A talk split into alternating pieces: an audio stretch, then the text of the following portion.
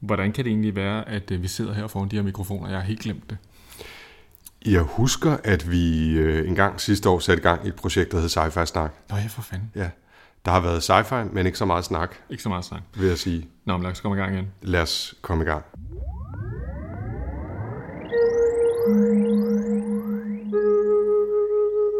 Velkommen til Sci-Fi Snak Med science fiction og med snak med Jens Jarl Poder. og Anders Høgh Nissen. Velkommen til. You're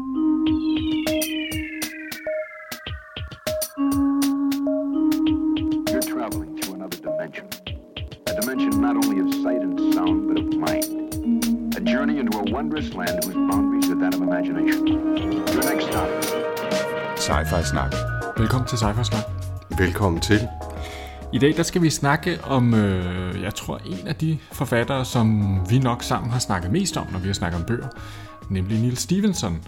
Og hvorfor er han en øh, interessant forfatter, Anders? Jeg synes jo, han er en interessant forfatter, fordi øh, han har skrevet nogle gode bøger, først og fremmest. Øh, han har bevæget sig gennem årene i et ret vidt spektrum. Øh, jeg stiftede første gang bekendtskab med ham gennem dig faktisk, øh, og romanen Diamond Age, tror jeg, mm. øh, som handler om nanoteknologi. Øh, og så øh, dykkede jeg bagefter ned i Snow Crash, som er sådan en slags 10 år efter Cyberpunk øh, knald, knaldroman, kan man vel godt øh, kalde den, om virtual reality blandt andet. Og så øh, har han senere skrevet nogle, nogle ret specielle bøger, hans indtil videre øh, masterpiece, eller sådan, det, det store værk, øh, hedder System of the World, og er sådan en til sammen, jeg ved ikke hvad, øh, altså 3.000 sider langt, historie om oplysningstiden i England, som foregår fra 1666 til 1719 eller noget mm. den stil. Jeg kan høre, du bruger ordet masterpiece på en anden måde, end jeg gør. Jeg, ja, det, det er jo så der, vi divergerer. Men, men den handler i hvert fald om oplysningstiden og grundlæggelsen af, af moderne videnskab i virkeligheden. Så, så pointen er lidt, at han fagner spektret fra, fra cyberpunk til øh, øh, oplysningstid til også en fremtidsroman, som hedder Anathem, som jeg ikke engang kan huske præcis, hvornår foregår, men det er noget med rumrejser og ballade. Ikke? Mm. Øhm, så ret vidtfavnende i virkeligheden. Jeg tror, en af grundene til, at, at, at vi øh, har snakket så meget Neil Stevenson, det er også fordi, han kom jo ud i starten af 90'erne, og hvis man ligesom må være en lille smule autobiografisk her, så øh, var det jo et tidspunkt, hvor vi rendte rundt på øh, litteraturvidenskab og skrev øh, historier om cyberpunk og var helt vildt optaget af det. Og så kom i 1992 kom han ud med den her bog Snow Crash, som øh, jeg øvrigt har med i mit originale eksemplar her, som jeg fik. En, en vaskeægte papirbog. En ja, fuldstændig. Som jeg fik i fødselsdagsgave i 1996 på min 23-års fødselsdag fra Anders, Anja, Mads, Nikolaj og Katrine. Og tak for det, Anders. Ja, velkommen. Øhm, ja. Men altså, øh, hele det her, altså, den her bog er jo, Snow Crash, som vi skal snakke om her i dag, er jo utrolig spændende bog, fordi den er så f- fantastisk profetisk. Der er så mange ting, vi kan pege tilbage, og når man sidder og læser den igen, så man bare tænker, wow, det havde han også tænkt på, det havde han også tænkt på, det havde han også tænkt på. Og, og det kommer vi nok til at snakke en masse om her i dag. Ja, det, det gør vi helt sikkert. Øh, hvis jeg lige må tilføje en, en, en ekstra ting som, som opfølging på det, du siger, og som opfølging på det, jeg øh, sagde før om at forsøge at karakterisere Neil Stevenson, så er det, at jeg synes, en af de ting, han er, han er god til, uanset om han så bevæger sig i, i nanoteknologi, i virtual reality eller i, i oplysningstiden i England, det er at virke kompetent, når han beskriver videnskab og teknologier. Mm. Altså jeg synes, det kan godt være, at det ikke er, er 100% rigtigt, det kan godt være, at han, han, øh, han vrider nogen, eller hugger en hæl og klipper en tog øh, hister her, men det, det virker overbevisende, når han beskriver den virtuelle verden i Snow Crash, eller når han beskriver, hvordan det moderne banksystem opstod øh, i, i oplysningstiden øh, i Europa, eller hvad det nu er. Og det, det synes jeg er en af de ting, som, som, øh, som gør ham ekstra sjov at læse, måske også for os her i den her sammenhæng. Ikke? Ja, men han er jo rigtig god til at nørde, ikke? Altså, og, og gøre tingene spændende. Altså, han er en rigtig god mytoman. Ja. Så kan han skabe netop øh, noget utrolig fantastisk og spændende ud af aktiemarkedet i Holland i den her barok-cycle der. Mm. Altså, det, det, er det er en, en, en helt særlig evne, han har også til at tage sådan et emne, som nogle af de emner, der er her i, i, i Snow Crash, er jo sådan nogle lidt mærkelige emner, som han så får spundet en, en fascinerende historie om. Ja. Den er fra 1992, jo, hvis jeg ikke har sagt det. Hans tredje roman. Skal vi snakke lidt om, hvad, hvad går Snow Crash ud på? Snow Crash handler i bund og grund om, hvordan en øh, virus inficerer både mennesker og computersystemer. Og øh, det er en slags sprogvirus, øh, som går ind og manipulerer med den kode, som, som styrer mennesker og som styrer systemer, computersystemer. Mm. Øhm, og det sjove ved den her kode, eller interessant ved den her øh, kode, eller virus, Snow Crash, det er netop, at den, den blander systemer, den springer på tværs af de her to domæner. Det er sådan hoved, øh, hvad kan man sige, materien i øh, romanen. Men så følger vi ellers øh, vores hovedperson, der er øh, virkelig, virkelig øh, dobbeltkonfekt ostemad med ost på, hedder Hero Protagonist. altså øh, helt hovedperson. Helt hovedperson er det, han hedder. Øh, han er hacker, og så er han også samurai, øh, og, og lever i i, i Kalifornien, øh, der ikke længere nu er en del af det officielle USA i den her fremtidsverden, som er sådan lidt, øh, ja, virkeligheden nu. Den foregår nærmest nu. Ja, øh, eller om et par år. Eller sådan. Om det, det er lidt svært at her, tidsætte den helt. Første fjerdedel af det 21. århundrede cirka i mm. hvert fald. Ikke? Øhm, og og han, han lever sådan lidt øh, fra, øh, fra hånden til munden i en eller anden container i en, en gammel øh, opbevaringsanstalt. Øhm, og, øh, og så øh, han, han bliver konfronteret med den her kode. Han møder den øh, i en virtuel natklub, og en af hans øh, tidligere kolleger bliver inficeret med den her virus. Og så følger vi så hans, øh, hans kamp for at få fat i den og få begrænset den, finde ud af, hvad det er, og så videre. Mm. Parallelt dermed, der møder vi også YT, ja, skater. En, en ung kvindelig kurér skater. Hvad er hun for en? Jamen, hun er sådan en, øh, en skater-punker-type, som øh, har en mor, som arbejder i det gamle, det der er tilbage af den amerikanske FBI, øh, hvor det, de har fuldstændig øh, lukket sig om sig selv i sådan en, øh, en øh, byråkratisk dans, og hun lever sådan en verdensfjern tilværelse, har slet ikke styr på, hvad Whitey går laver. Hun tror, hun er sådan en sød lille pige, men i virkeligheden lever Whitey et øh, spændende dobbeltliv, som den her øh, vanvittige øh, skaterpige, øh, som øh, leverer, det er åbenbart den måde, man kan sikre sig, at man kan få sine øh, postleverancer færdige. Det er sådan en slags øh, grøn cykelbud bare på skateboard. Øh, og hun kommer rundt øh, i Los Angeles ved at øh, pune sig fast på øh, den vilde, øh, i, på biler i den vilde trafik, og så bliver hun trukket rundt. Øh.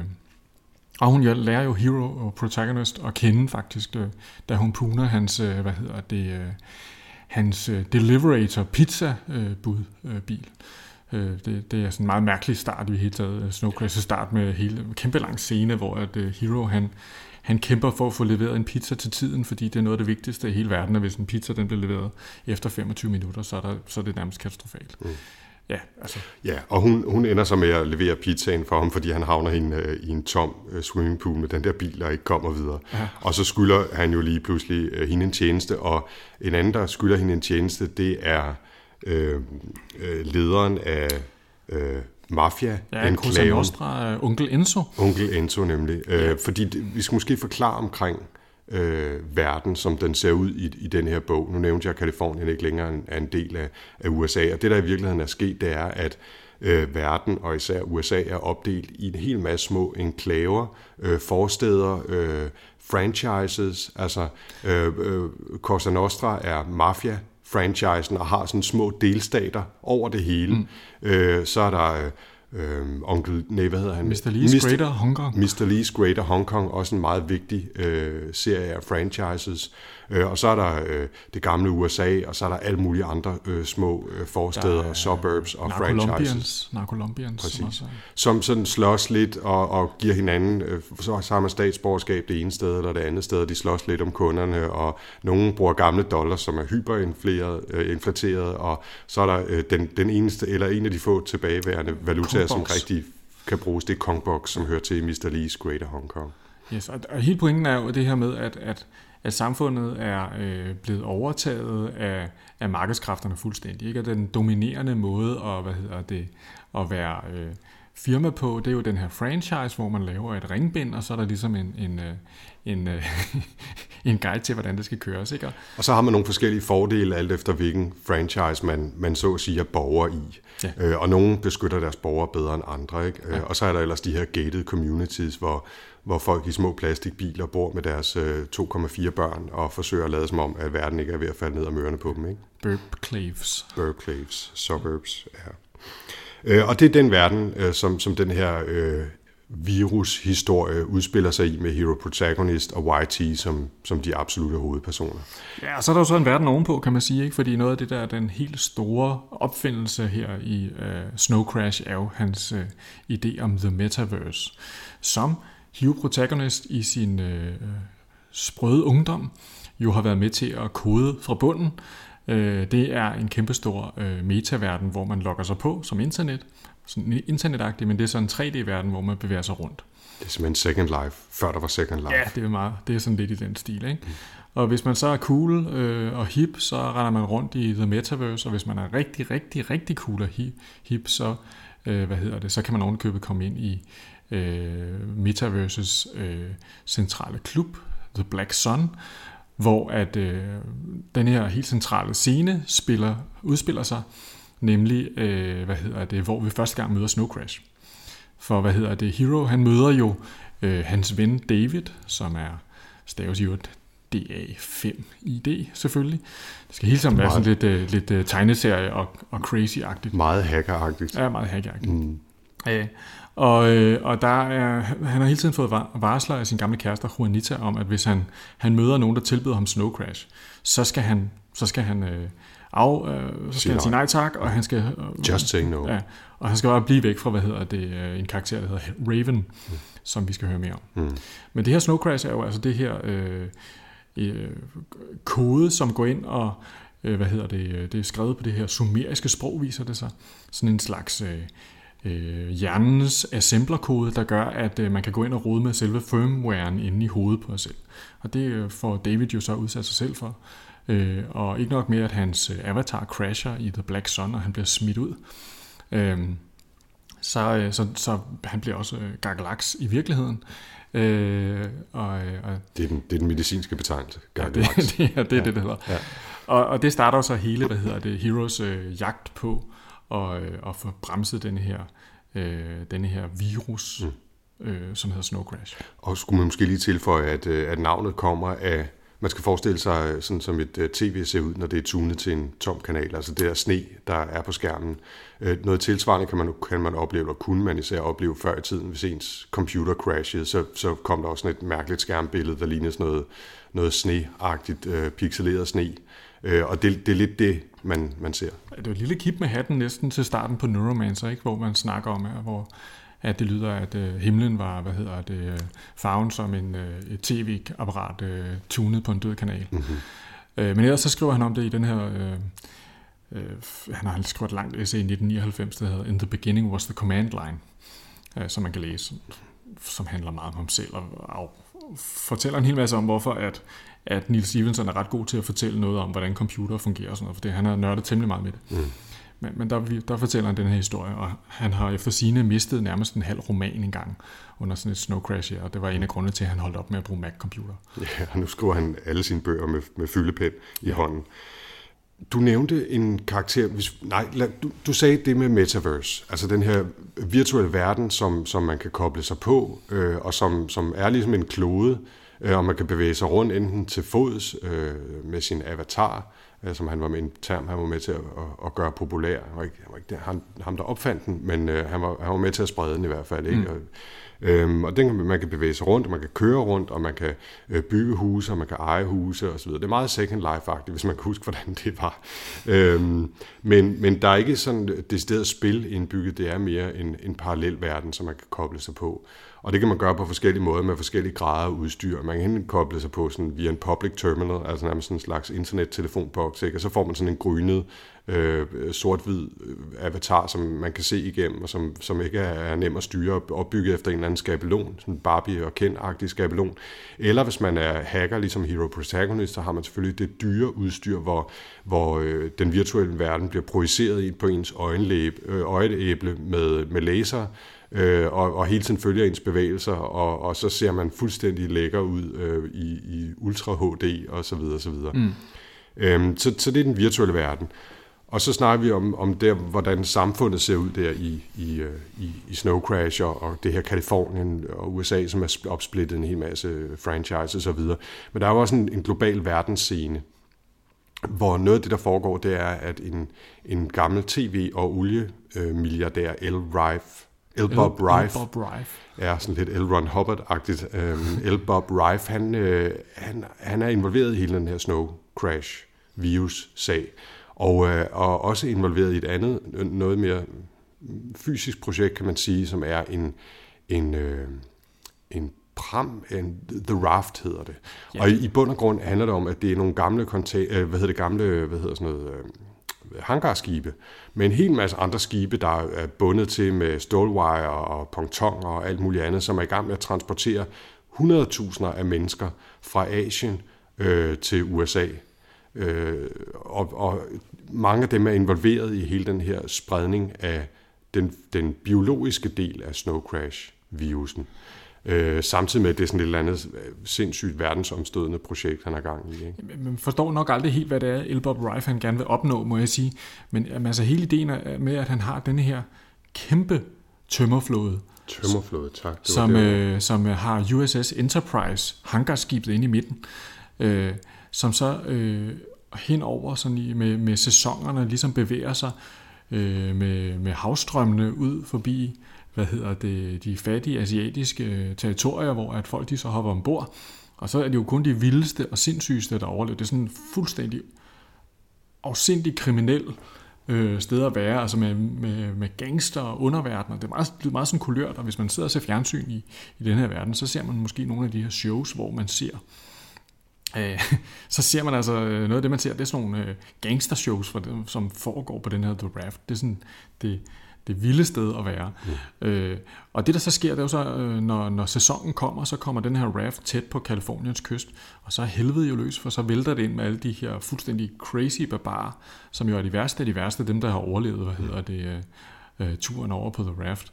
Og så vælter de sig ind over ja. øh, Amerikas kyster.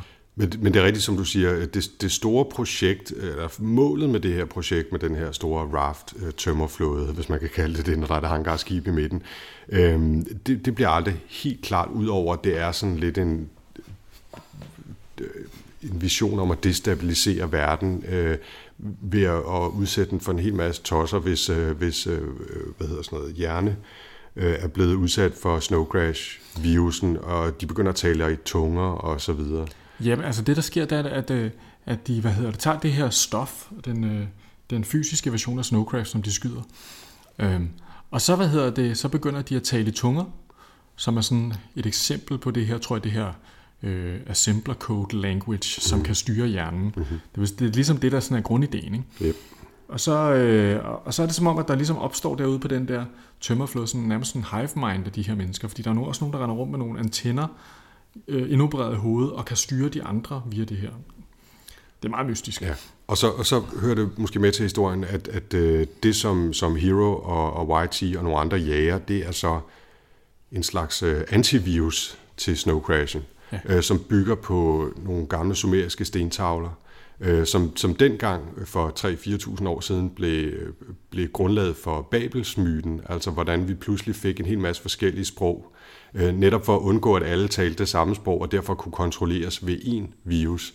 Øh, så introducerede man, at alle begyndte at tale forskellige sprog, og det er lidt nogle af de samme principper, som man forsøger at, at genopdage i sådan en digital biologisk version her, ikke? hvor man øh, vil kunne øh, styre, eller gøre, at folk ikke kan styres på, fra et, et centralt hold. Mm. Øhm, og det, det er jagten på, på blandt andet den der sumeriske stentavle, som øh, El, El Rife, øh, han har ude på sin, øh, på sin hangarskib der. Ikke?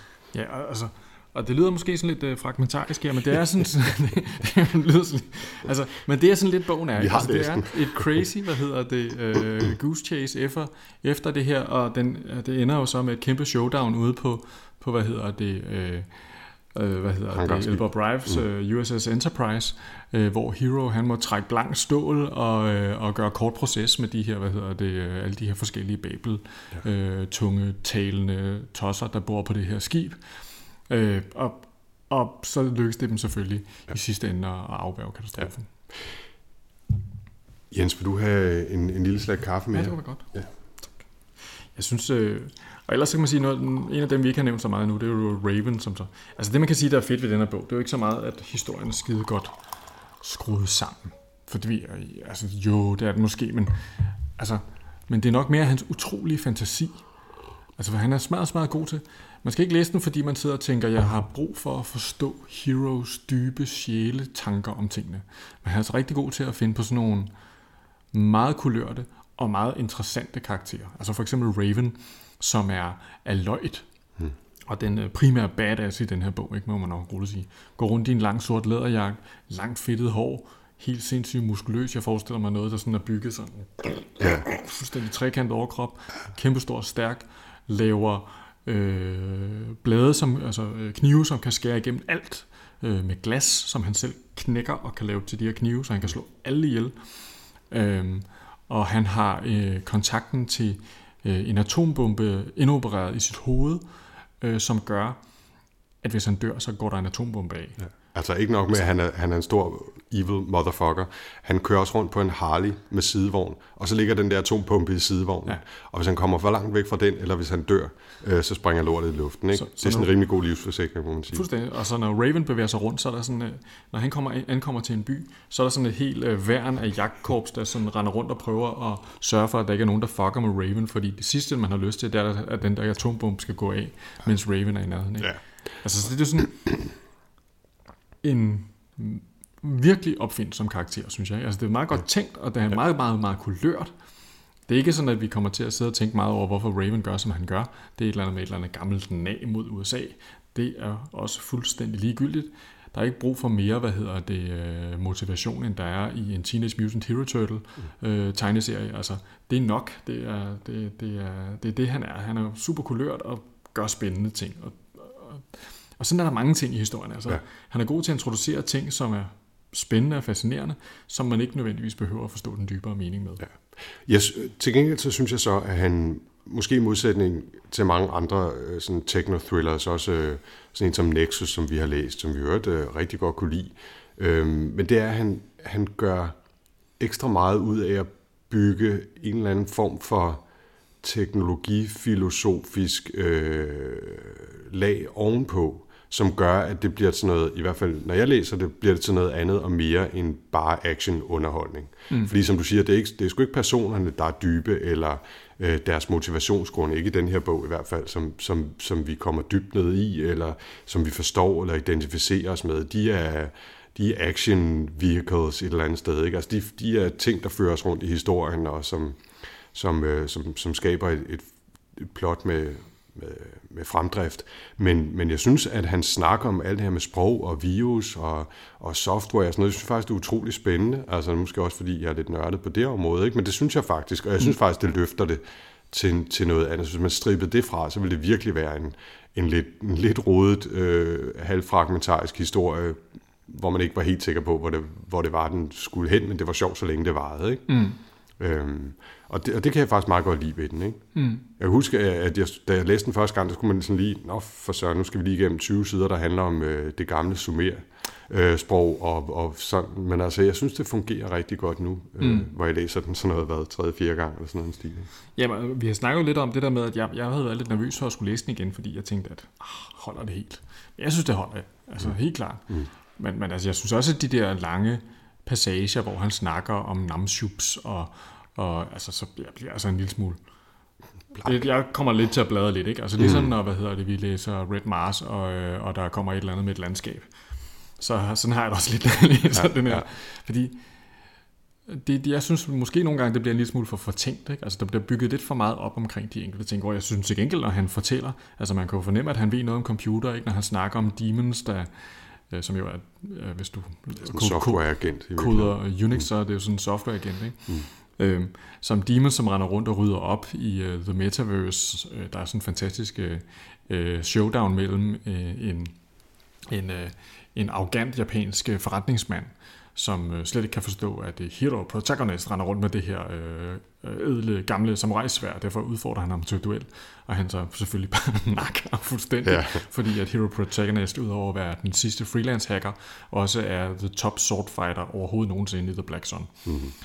Øhm, men da han så dør, så kommer der sådan nogle små programmer ud og øh, bringer hans, øh, hans døde øh, avatardele ned i sådan noget underworld, hvor, den så bliver, øh, hvor han så bliver cuttet af metaverse. Og, og alt det der logik omkring det, det er sådan noget program. Det er sådan noget programlogik, som man godt kan mærke, at han er inde under huden. Og derfor virker det utrolig... Øh, altså i modsætning til, når jeg sidder og ser Johnny Mnemonic, for eksempel, som jeg sad og så her forleden dag, med Will Gibson og Neuromancer, hvor hans forestilling om, hvordan computer virker, er meget mere abstrakt. Der, der Neil Stevenson har sådan en nærhed til det, som jeg synes er meget sjov. Jeg synes, jeg synes også noget af det, som... Øh, et karakteristikum ved, ved Neil Stevenson og hans måde at skrive på, det, det kommer til udtryk i Snow Crash, og i endnu højere grad, nogen vil nok mene i for høj grad i, i senere af hans bøger, men det er, at han, han kan virkelig grave sig ned i en eller anden meget, meget detaljeret beskrivelse af et eller andet nørdet øh, tangentprojekt, som han synes er sjovt at skrive om.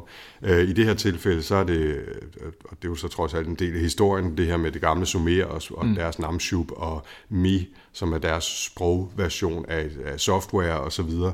Øh, men jeg kan huske, en af de gange, hvor jeg sådan for alvor øh, sådan noterede mig det bevidst, øh, det er i Cryptonomicon, en af hans senere bøger, som foregår i noget, der, der minder om en nutid, men hvor han, hvor han har sådan en, en 4-5 sider lang beskrivelse af, hvordan hovedpersonen har fundet den helt perfekte måde at spise Kaptajn Knas ja, øh, på. Crunch. og, ja, altså, stå inde bag køleskabet. Ja, ja, og ja. så det, det, og mælken skal være næsten frysende, men der må ikke være krystaller i, ja. og skeen skal være en bestemt størrelse, han har sin egen med i kufferten altid og sådan noget. Ikke? Men, og jeg, jeg synes jo, det er utroligt sjovt, og jeg synes, Neil Stephenson, Neil Stephenson skriver så skide godt, så, så det er værd at læse, næsten som altså, poesi, når han, når han kaster sig ud i nogle af de der men jeg må nok også indrømme, at nogle gange, så, så tager det overhånd. Ikke? Altså, øh, men i, i den her bog, for eksempel, Snow Crash, der, der er det stadigvæk øh, på et niveau, hvor man kan, hvor man kan øh, følge med. Og, og jeg synes, der er nogle gode eksempler. Han beskriver blandt andet sådan en slags øh, vagthund, som hedder Rat Thing, oh, ja. som er sådan nogle øh, hunderobotter, der også lidt ligner forvoksede rotter øh, metalrotter, men har hunde-DNA indbygget, ja. øh, og som kan kommunikere med hinanden sådan ved overlyds øh, hyl og, og som altså bevogter nogle af de her franchises, som, som man finder rundt om i, i, øh, i Kalifornien og i USA. Øh, og der, der, der går han dybt ned i, hvor, hvor kommer den egentlig fra? Den, er, den bygger på hunde-DNA. Den kan sådan svagt huske, hvordan den engang var en, der hed Fido og, og sådan noget. Ikke? Altså, Nå, der var faktisk en kobling til Whitey, som engang havde en hund. Ja, og hun redder jo den ene af de her Red Things. Øh, de her Red Things, de øh, bliver brugt som vagthunde i øh, Mr. Lee's Greater Hong Kong. Og der er en fin scene, hvor at, uh, sådan en red thing redder uh, hero protagonist. Ja, det er faktisk en af de ting, jeg synes er rigtig, rigtig fint. Det er hele uh, motivet. Jeg synes, han har en rigtig fin uh, beskrivelse af hundenes indre psykologi i den her bog, mm-hmm. og hvordan de lever i sådan en, uh, sådan en nærmest sådan Matrix-agtig cyborg-verden, hvor mm. de inde i deres hoveder, der, der løber de rundt et sted, hvor der altid er lammekoteletter og, og, folk, og folk, der gerne vil kaste en frisbee. Ja. Det er simpelthen så fedt. Ja, det er meget smukt. Ja. Men altså, måske skulle vi, skulle, vi, skulle vi rulle lidt af det teknologi, der ligesom bliver rullet ja, lad os, ud der, for der er jo lige, sindssygt meget til Lad os lige snuppe den, ikke? Altså, vi har hele det her Second Life og hele det her avatar, og hele den her idé om, at det er meget, meget vigtigt for folk at have det her virtuelle udstyr. Altså, at man køber sig noget, man tager på for at se godt ud i den virtuelle verden. Det er relativt godt set øh, for over 20 år siden. Mm-hmm. For det er jo reelt set noget, som, øh, som findes i dag. Øh, og men i nogle andre sammenhæng, men altså øh, min søn Laurits spiller øh, forskellige Adventure Quest online, ikke? hvor at han simpelthen betaler penge for at få lige præcis det her armor til sin held og sådan noget. Det, så det, det er jo fuldstændig, det, det er jo forudseende på et niveau, som, som er flot. Så tænkte jeg lidt, øh, ja, at vi har ikke nævnt, at øh, der er det her begreb, der hedder gargoyles. Mm. I, øh, øh, hvis man øh, hele tiden er plukket ind i øh, metavers, samtidig med at man bevæger sig rundt, så bliver man kaldt for en gargoyle. Og øh, et af, Fordi man går rundt og filmer samtidig ja, man går rundt og ligesom, filmer og lægger man ja. alting op i sådan et uh, databaser. Uh, Library of Congress er nemlig blevet uh, også privatiseret, og er nu sådan et sted, hvor at man gemmer data om alle mulige, og hvis man så, det kan man så tjene penge på at lægge ting derop, og så får man så penge, hvis der er nogen, der bruger det data til noget. Og på et tidspunkt møder vi en gargoyle, som, uh, som går rundt øh, og filmer alting. Og det sjove ved er jo, at de er sådan, de er jo sådan udstødte. Altså folk, de anser øh, gargoyles for at være øh, sådan nogle yderk, vemmelige nogen. Ikke? Og det tænkte jeg, det var næsten ligesom øh, sidste hvad hedder det, års øh, debat om de her Google Glass, mm. hvor der blev snakket om at være et glass hole. Mm. Altså hvis man har Google Glass på, så er man altså bare en Altså det, det, er, det er overskrevet en eller anden norm, fordi man ved ikke, at er du det ene sted eller det andet sted, og det er præcis det samme problem, der er med den her gargoyle. Ja. Og i virkeligheden, det, hvis man skal sprede det lidt ud, ikke, eller brede det lidt ud, så Altså bare det, at vi går rundt med vores øh, smartphones altid, og, og nogle gange kan det være svært at vide, om, om, om du er i gang med at læse en, en, øh, en sms, eller står et eller andet op på IMDb, eller om du er til stede her i samtalen, eller hvad fanden det er, der foregår. Ikke? Altså, mm. øh, det kan godt være, at man ikke helt er blevet til en gargoyle, men, men det der med den splittede opmærksomhed, øh, som kan være svært afkode for dem, mm. øh, der er i nærheden, den, den har han jo fanget meget godt der. Ikke? ja. øhm, vi har de her cyborghunde, cyborgvæsener, ja. øh, så har vi, øh, de her, der er en fed railgun med os. Ja, den er fed. Listen to reason, det skal man altid gøre. Det, det, er, det, det er sjovt, han har en ting med de der maskingevær, uh, Gatling-agtige ting, ikke? fordi han ja. beskriver også en i, uh, i Kryptonomicon. Ja. Øhm, og, og i den, i det her tilfælde, der er det altså sådan et, et maskingevær, som, uh, som skyder med, med overlyds uh, aluminiumstykker, sådan en rigtig railgun, og så er den drevet af en, en lille atomreaktor, og så skal den altid have sådan en køle, når den kører, så skal den altid have sådan en køle, køleskinne ned i vandet, mm. så den er bedst at bruge, bruge, hvis man er ude på havet. Til gengæld så kan man altså også bare save et hangarskib i stykker med den, hvis man skulle have lyst til det. Ikke? Altså, det, det er bare ligesom en varm kniv gennem smør. Ja. Øh, den, den får de ret meget spas ud af. Den, øh, den er god at have ja. i, øh, i et tight spot, de ender i på et tidspunkt. Ja, det må man sige. Så har vi, øh, så tænkte jeg lidt på, at det var ret fedt, den der øh, Earth software, man kan købe. Oh, ja. På et tidspunkt, der, øh, overle, øh, der, der giver øh, øh, Heroes ekskæreste Juanita ham et øh, datakort ind i Metaverse, og det er sådan en måde at overføre data mellem mand. Og det her datakort, der han får det, han siger, som om man skal modtage et eller andet meget tungt. Ja. Og det er fordi, han får, øh, som en del af det, bliver der lige overført øh, Earth software.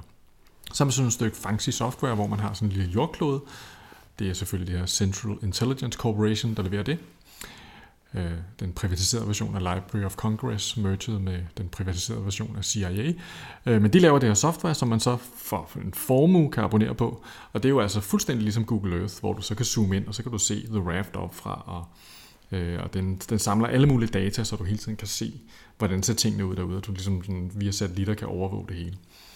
Det synes jeg også er meget fint lille ting. Ja. Det, ja, nærmest, det, altså, det findes jo nærmest Ja, som det, det gør det jo både, altså både i, i Google Earth og, og Google Maps, og så i, øh, i, i andre projekter. Jeg, jeg var nede og besøgte nogle hollænder for eksempel, øh, som havde bygget sådan en, en Globe 4D, kaldte de det.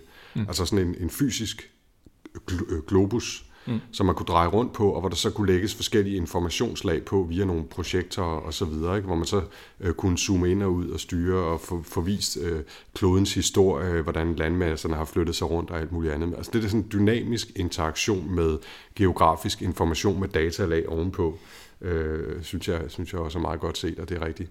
Og så er der den der Øh, The Librarian, er det ikke det, han hedder? Jo, jo, øh, det er et andet stykke Bibliotekaren, software. som er et stykke software, som også er en intelligent agent, øh, som han stiller spørgsmål til og, og får, får svar fra, som samler information, som ikke er intelligent på den måde, at den, at den kan fortolke, det siger den flere gange, jeg kan ikke fortolke de her data, jeg kan måske opstille nogle, hypotese, nogle hypoteser om, hvordan de her data hænger sammen med andre data, mm. og så kan jeg præsentere det for dig, så kan du selv drage dine konklusioner, men altså, han kan samle information i hvert fald øh, fra højre og venstre og, og fortælle det til Hero, øh, så han ikke selv skal sidde og læse sig igennem det hele. Mm. Og det er jo, der er vi jo også ved at være derhen af, altså den type intelligente agenter. Ikke? Ja, man kan sige noget af det, som, som Neil Stevenson jo sætter fokus på, eller øh, arbejder meget med, det er det her med, at man sådan ligesom 3D-manipulerer data. Altså har sin data hængende i sådan et 3D-univers, man går ind i, og så kan man ligesom overskue det bedre. Og der er vi jo ikke helt endnu. Og man kan også sige, at um, måske mangler vi lidt den helt gode use case for, at det er bedre mm. at håndtere data i 3D end der i 2D, det ved jeg ikke. Men, men altså, det er jo meget sjovt, uh, meget sjov idé, og det er, jo, det er jo tydeligt, at noget, som man sidenhen har arbejdet meget med, jeg kan huske, at øh, Microsoft udgav på et tidspunkt et interface til Windows-agtigt, som hed øh, Bob, Microsoft Bob, hvor man gik rundt i sådan, ja, det for mange år siden, det var mm. Bill Gates' kæreste, som, øh, som fik lukket det projekt ud af ham, tror jeg. Mm.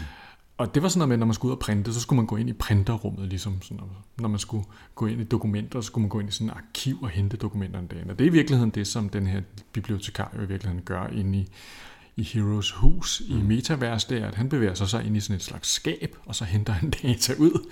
Det minder mig også lidt om, øh, om det interface, som, øh, som man ser i Jurassic Park, som, øh, som pigen, øh, hun skal finde nogle bestemte data og, og lukke for nogle ellås eller åbne for nogle ellås. Der zoomer hun også ind og ud af sådan et 3D billede af, hvordan øh, computerens, øh, computeren bygget op, og hvor de forskellige data ligger øh, forskellige steder på harddisken og sådan noget.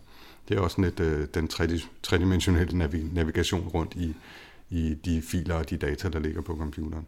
Så det var noget, man legede med sådan lidt i, lad os sige, det første 10 år efter den her periode, hvor man helt, hvor man, måske man havde de store visioner om virtual reality. Altså, det troede vi så, meget på dengang. Det troede vi rigtig meget på, så er det så blevet til lidt mindre, kan man sige. Ja, eller også det, på vej igen, ikke? Altså, ja, fordi ja, ja. nu skal vi jo til at alle sammen rundt med de her Oculus Rift-briller. Vi har været nede i det store uh, Trough of Delusion, men som, som det hedder uh, i... Nej, det hedder det ikke. Det hedder... Dis, hvad fanden er det, det hedder? Nå, det er Gardners Hype Cycle. Når den falder ned i sådan et, øh, et sort hul efter, at hypen har været på sit højeste, så hedder det sådan et eller andet skuffelsens dyb, eller noget af den stil, plejer jeg at oversætte det med. Mm. Og der har vi været nogle år, vil jeg sige. Men det kan være, at det er lidt på vej igen nu med, med Oculus Rift, og også med teknologier som, som Google Glass og forskellige andre den type briller, hvor man, hvor man sådan lidt blander øh, digital og, og fysisk virkelighed. Ikke? Mm. Nå, Neil Stevenson. Øh, vi, vi talte i starten sådan lidt om om hans forfatterskab i øvrigt. Mm. Øh, og efter Snow Crash, så skrev han Diamond Age, og så var det vist Cryptonomicon, Cryptonomicon. og så kom øh, den her barokke cyklus, mm. uh, System of the World, tre store bøger om oplysningstiden. Så kom Anathem, som foregår øh, i, i fremtiden på en, en anden planet, øh, blandt andet. Og, øh, og så den forløbige seneste roman, det var Reamed, øh, som foregår i nutiden i virkeligheden, men meget handler om computerspil, øh, altså World of Warcraft-agtige, og, og folk, som, øh, som sidder i Kina og, og, øh, og miner virtuelt guld og, og, og den slags ting. Øhm, og så er han så i øvrigt øh, i gang med som sådan et sideprojekt at udvikle et sværbaseret oh ja, spil, øh, som han har forsøgt at rejse penge til på Kickstarter, og, øh, og han skriver nogle forskellige essays, og, og er også i gang med en lang følgetong sammen med nogle andre, øh, som, som det er meningen, man skal abonnere på. Så kommer der en sådan bog, boglignende kapitel en gang imellem. Mm. Øh, det har jeg da rigtig fået kastet mig over. Øhm, jeg, jeg har jo svært ved at lægge den gamle kærlighed til Neil Stevenson fra mig. Og jeg synes, øh, jeg synes jo, han har holdt et konsistent ret højt niveau i sine romaner. Og øh, jeg, jeg går faktisk lidt og overvejer, om den her sommerferie i 2014 skal blive der, hvor jeg genlæser den barokke cyklus. Fordi jeg faktisk synes, den der oplysningstid med, med Isaac Newton og grundlæggelsen af det moderne bankvæsen og globaliseringen, øh, den spæde start osv., er utrolig spændende. Og der er jeg måske mere nysgerrig på end med Snow Crash, om den holder ved et, øh, en genlæsning. Mm. Øh, fordi det er altså de der 3-3.500 sider, noget af den stil. Ikke? Det er en ordentlig mobbedreng, når man tager den sammen. Ja. Øhm, jeg synes også noget, det er det, der er det sjove, det er, at han fagner så utrolig meget.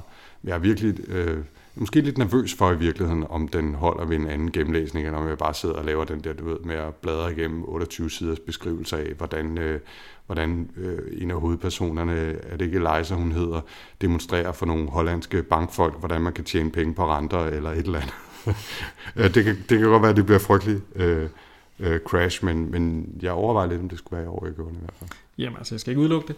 Altså, jeg havde jo ikke store forventninger, da jeg gang med at læse Snow Crash, fordi jeg havde sådan bladet lidt i starten af Snow Crash og Diamond Days par gange, og tænkte, nu skal jeg lige have den genlæst. Og der havde jeg ikke sådan fænget det, men når man lige sådan kommer ind i det, og, og sådan, så, så er det som om, det ligesom, så, så ruller det med, og han skriver nemlig rigtig, rigtig godt. Han skriver skide godt. Øhm, men øh, ja, jeg ved ikke lige om, om, øh, om jeg magter at læse, øh, men, men det kunne måske være, at jeg skulle kaste mig over nogle af de nyere Anathem har jeg for eksempel ikke læst. Der er også sådan et eller andet med, at man skal lære, det nærmest lære et nyt sprog for at læse den. Ja, det vil sige, der, der, der går han all in på at opfinde en alternativ verden. Ja. Til gengæld vil jeg sige, at jeg har læst Cryptonomicon fire gange. Jeg synes, ja. jeg synes måske, det, det var nok den, jeg vil pege på som hans, som hans bedste bog i virkeligheden. Det er der, den rammer.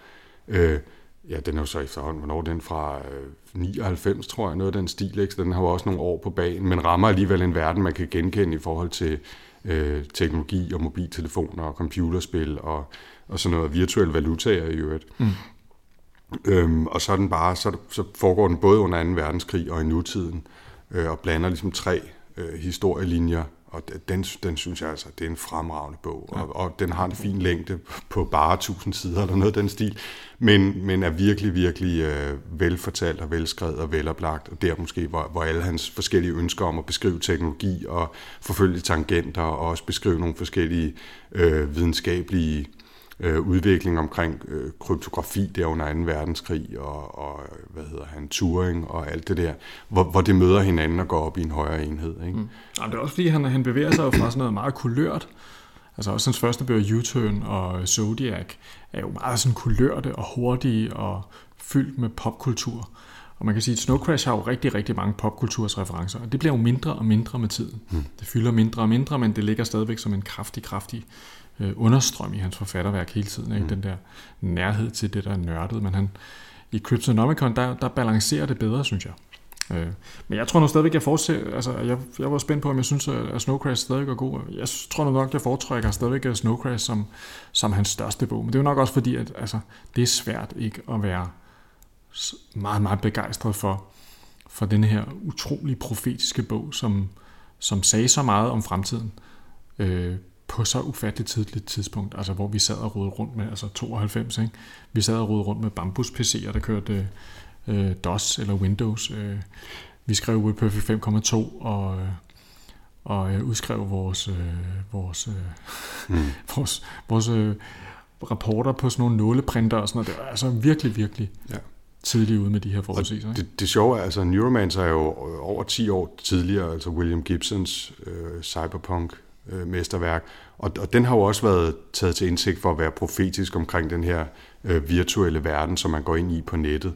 Men, men som du også sagde tidligere, så er han jo meget mere abstrakt i sin beskrivelse øh, af det, og det er sådan meget mere filosofisk tag på, hvad netværkskulturen kunne være, og hvad vi, hvordan virus kunne fungere, og hvordan hacker og programmører opfører sig hvor Neil Stevenson, man kan mærke, han kan det selv. Mm. Altså, uh, Neuromancer blev skrevet på en skrivemaskine, og jeg tror ikke, William Gibson uh, vil, vil nægte, hvis jeg sagde, at han ikke vidste en skid om, hvad han snakkede om dengang. Han havde bare en god fantasi. Mm øh, hvor Neil Stevenson, han ved, hvad han taler om. Og det har han sådan set gjort hele tiden. Og op igennem hele sit forfatterskab. Og det, det, det gør en kæmpe forskel. Ikke? Så er der også lige gået 10 år, kan man sige. Så er det blevet 90'erne, og, og World Wide Web er, er ovenikøbet blevet opfundet. Det er ikke kun internettet, der er også et, et World Wide Web ovenpå. Ikke?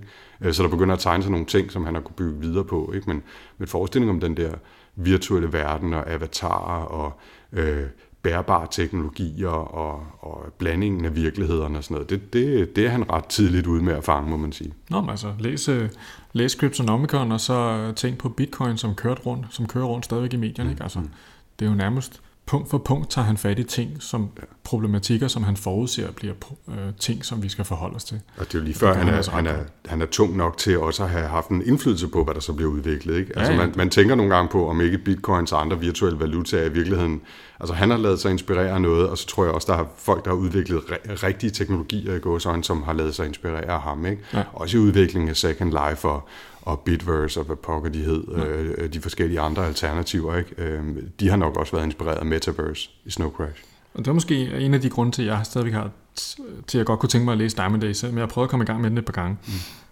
Altså udover at der er også et værktøj i den, som minder en lille smule om en iPad. Men, øh, Temmelig meget om en iPad, vil jeg sige. så, så, så, så kan jeg ikke huske den så godt, fordi at, øh, jeg har faktisk ikke læst den mere end to gange. Øh, og det var i starten af 90'erne begge gange.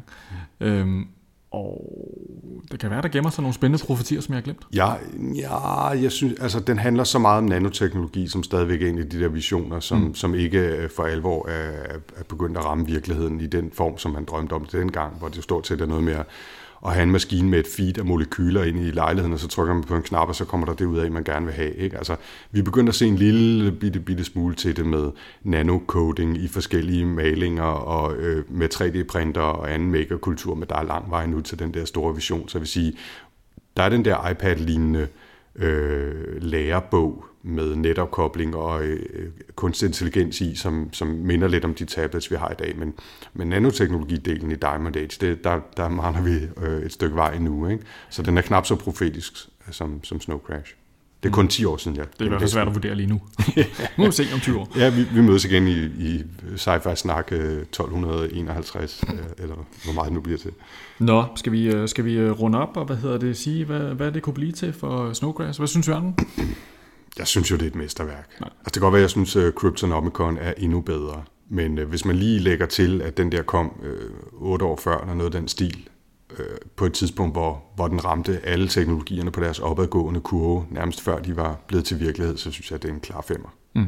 Ja, men helt enig. Altså, på trods af alle de der ting, jeg siger med, at jeg synes måske nogle gange, at den lidt langt spyttet, jeg synes, at karaktererne er som om, at de er, er, er designet af en teenage-dreng, Øh, altså prøv lige Hero Protagonist, lang læderjakke, øh, store muskler og samurai-svær. Yeah. Uh-huh. Yeah. Altså, så er det bare en rigtig, rigtig fed bog. Det er en klar femmer. Øh, ja, det, det synes jeg også. Ja, der, er, der, er, der er nogle sekvenser, vi, vi har sagt nogle gange, det er selvfølgelig altid svært at, og, hvad hedder det, øh, at, at illustrere. Ikke? Men altså, øh, der, der er altså nogle steder, hvor han bare skriver fantastisk, hvor, hvor det, det er øh, sekvenser, som jeg har læst flere gange, ikke? hvor jeg bare synes, de er så sjove. Ikke? Og, og også drengerøvet seje nogle gange. Mm. Ikke?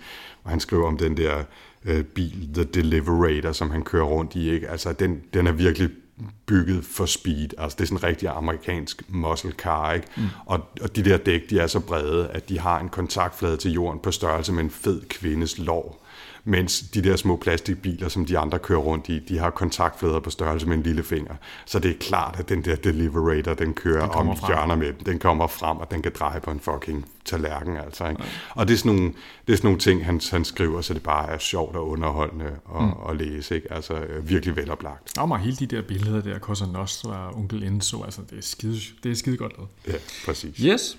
Nå, men det var godt, øh, at det var en fornøjelse at genlæse. Øh, det var det heldigvis. Tak for opfordringen her fra øh, vores, øh, vores Goodreads-gruppe, hvor der blev efterspurgt en gennemlæsning af den. Mm-hmm. Hvad skal vi læse næste gang? Ja, det er mig, der får lov til at vælge. Ja, det Jeg øh, har prøvet at trække os lidt i en anden retning. Vi har været øh, omkring rumoperaer. Mm. Vi har været i fremtids techno-thriller med Nexus. Vi har været på Mars. Og nu har vi lige læst en, en sådan cyberpunk-klassiker. Så nu prøver jeg at gå i retning af noget robotvæsen. Mm. Og jeg går endnu længere tilbage i historien, men vi bliver ved klassikerne. Vi skal læse en samling af Isaac Asimovs robotnoveller. Øh, den version, jeg har fundet på Kindle, nu er det Kindle, øh, jeg læser, den hedder Robot Visions. Og øh, der er, jeg tror, 14 eller 16 af hans tidligste robotnoveller fra 40'erne og 50'erne, og så også en samling af essays mm-hmm. i dem. Og essaysene vil jeg sige, de er frivillige. Okay. Skulle du have lyst til at kaste over dem? Men det er sådan noget, som man også kan læse, hvis man finder den novellesamling, der hedder iRobot? Ja, ja. det er det. Øh, men, øh, men den findes desværre ikke som Kindle-version. Oh. Øh, men den her øh, Robot Visions samling indeholder øh, den første, og, og i hele taget nogle af de tidligste. Øh, Lost Little Robot er en af dem, og så videre. Og det, øh, det er jo, fra Asimov vi har de klassiske tre love for robotter, om at de ikke må skade øh, mennesker og alt det der ballade. Og det kommer vi til at forhåbentlig at snakke meget mere om, når vi skal snakke om, øh, om Isaac, Isaac Asimov. Fantastisk, fantastisk. Altså, Asimov var jo en af dem, som jeg læste, da jeg var helt ung. Jeg tror, noget af det første sci-fi, jeg kan huske, det var Foundation-serien, så mm. det glæder mig meget til. Super fedt. Yes. Ja, så det er til næste gang. Forhåbentlig går der lidt kortere tid, før vi får optaget næste omgang sci-fi. Ja, det gør det helt sikkert. Det gør det helt sikkert. I må virkelig undskylde. Det, er, det har været travlt travlt, travlt forår. Ja. Men øh, nu skal vi i gang igen. Ja, og indtil da, så kan man jo øh, finde os hvorhen?